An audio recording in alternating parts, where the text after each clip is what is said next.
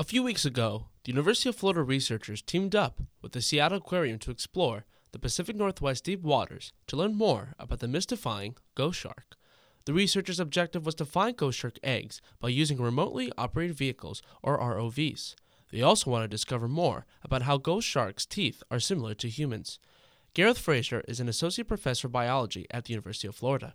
He teaches and researches mostly teeth, specifically tooth regeneration. He says studying animals like ghost sharks is important since it adds a really important aspect to humans' evolutionary story. Being able to retrace the sort of evolutionary steps and developmental steps of the process that lead to these strange, diverse organisms is really useful for understanding evolutionary biology. Karly Cohen is a postdoctoral researcher at UF and studies what she calls, quote, replacement of weird teeth on sharks, rays, or closely related fish. One of the things that we study is their tenaculum, which is in the males, which is this little tooth-like club that comes off of their forehead. Karly had the idea of using remotely operated vehicles to look for eggs in the San Juan Islands in Washington state. She says these essential vehicles have been able to go deeper than a regular scuba team. She also says finding these eggs has been difficult, as some sharks have different ways of making babies.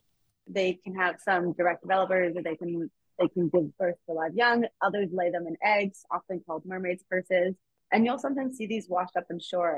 With ghost sharks' teeth, Gareth says it could be the key to discover how we can regenerate human teeth. The, the more we learn about these strange, unusual, and diverse organisms might give us some strange clue into sort of the evolutionary history of our teeth and maybe how they how they develop and how they regenerate um, for future therapies. Both researchers say they hope to plan more trips in the coming weeks. Elliot Trito, WUFT News.